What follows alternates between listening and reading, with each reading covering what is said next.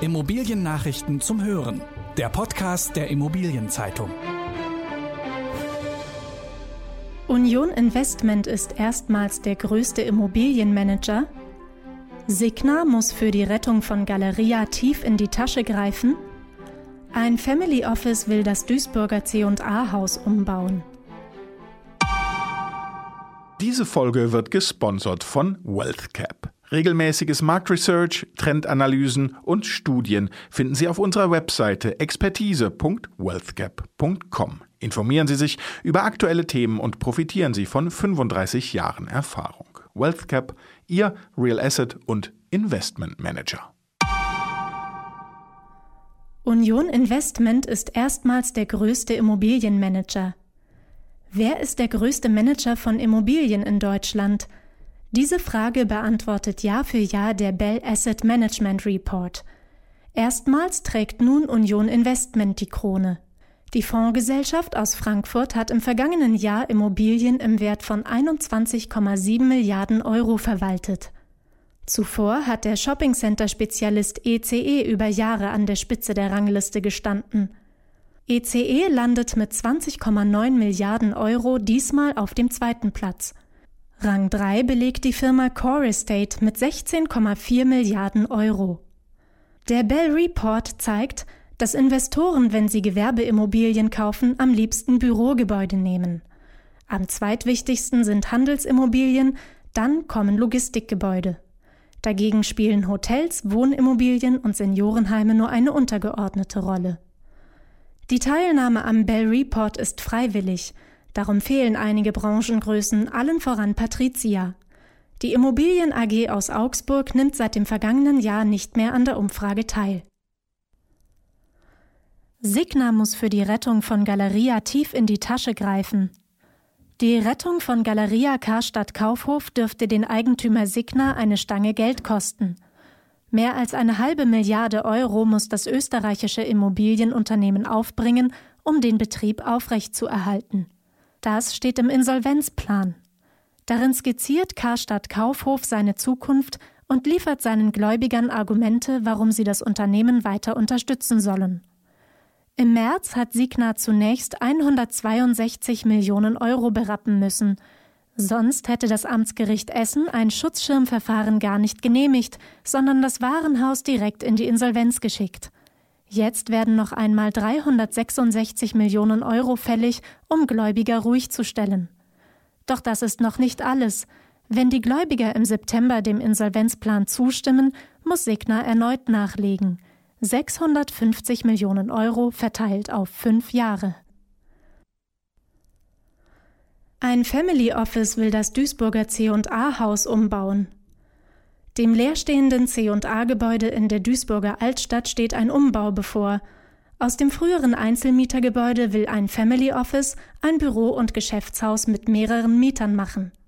Im Erdgeschoss und dem ersten Obergeschoss sollen Einzelhandels- und Gastronomieflächen entstehen. In den drei Geschossen darüber sind unter anderem Büros geplant. Als erster Mieter steht ein Fitnessstudio fest. Das Umnutzungskonzept stammt von der Agentur Gesterkamp. C&A hat seine Filiale 2010 geschlossen und das Gebäude mit 15.000 Quadratmetern Brutto-Grundfläche verkauft. Anschließend ist das Haus durch diverse Immobilienfonds gewandert. Das Family Office hat das Gebäude schließlich Anfang 2020 von der Immobilien AG FCR gekauft.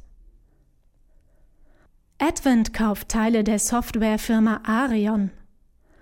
Vor mehr als 60 Jahren hat der Vorgänger der heutigen Arealbank in Mainz ein Rechenzentrum gebaut. Daraus ist später die IT-Firma Arion hervorgegangen. Sie hat heute 1500 Mitarbeiter und Büros in vielen europäischen Ländern.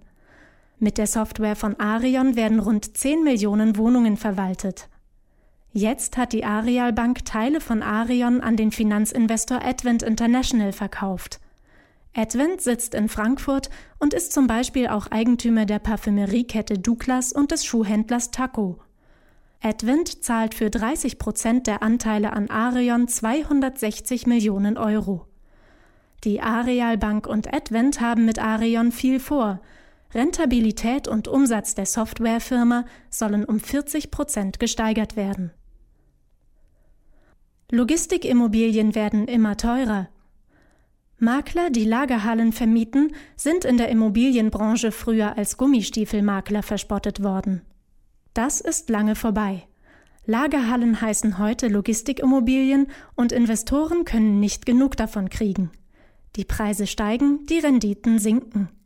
Die Zunahme des Onlinehandels während der Corona-Krise sorgt für einen zusätzlichen Schub. Laut einer Studie von Cartella Research liegen die Renditen für Logistikgebäude im europäischen Durchschnitt bei 5,4 Prozent. Am teuersten sind sie in Berlin, am günstigsten in Tartu in Estland. In deutschen Wirtschaftszentren wie Berlin, München oder Frankfurt bringen Logistikgebäude nur noch weniger als 4 Prozent Rendite pro Jahr. Sie sind damit teurer als Einkaufszentren. Berlin Hüb fährt die Risikovorsorge hoch. Die Immobilienbank Berlin Hüb macht sich auf mögliche Einschläge durch die Corona-Krise gefasst. Sie hat eine Risikovorsorge von 55,4 Millionen Euro gebildet. Bankchef Sascha Klaus betont, dass dies eine reine Vorsichtsmaßnahme ist. Zusätzlich zu der Risikovorsorge hat Berlin Hüb 20 Millionen Euro in den Fonds für allgemeine Bankrisiken gesteckt. Die Vorsorgemaßnahmen haben den Gewinn von Berlin Hüb im ersten Halbjahr 2020 auf 5,7 Millionen Euro schrumpfen lassen. Im Vorjahr hatte die Bank noch 25,9 Millionen Euro an ihre Eigentümer, die Sparkassen, überwiesen. Der Zinsüberschuss hat um 8 Prozent zugelegt. Die Gründe für dieses Plus sind leicht gestiegene Kreditmargen und ein höherer Kreditbestand.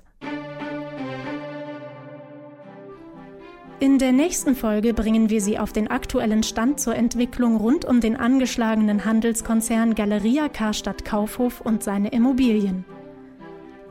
Das waren die wichtigsten Schlagzeilen der Woche aus der Immobilienbranche. Redaktion Christoph von Schwanenflug, Harald Tomitschek, Volker Thies und Lars Wiederhold.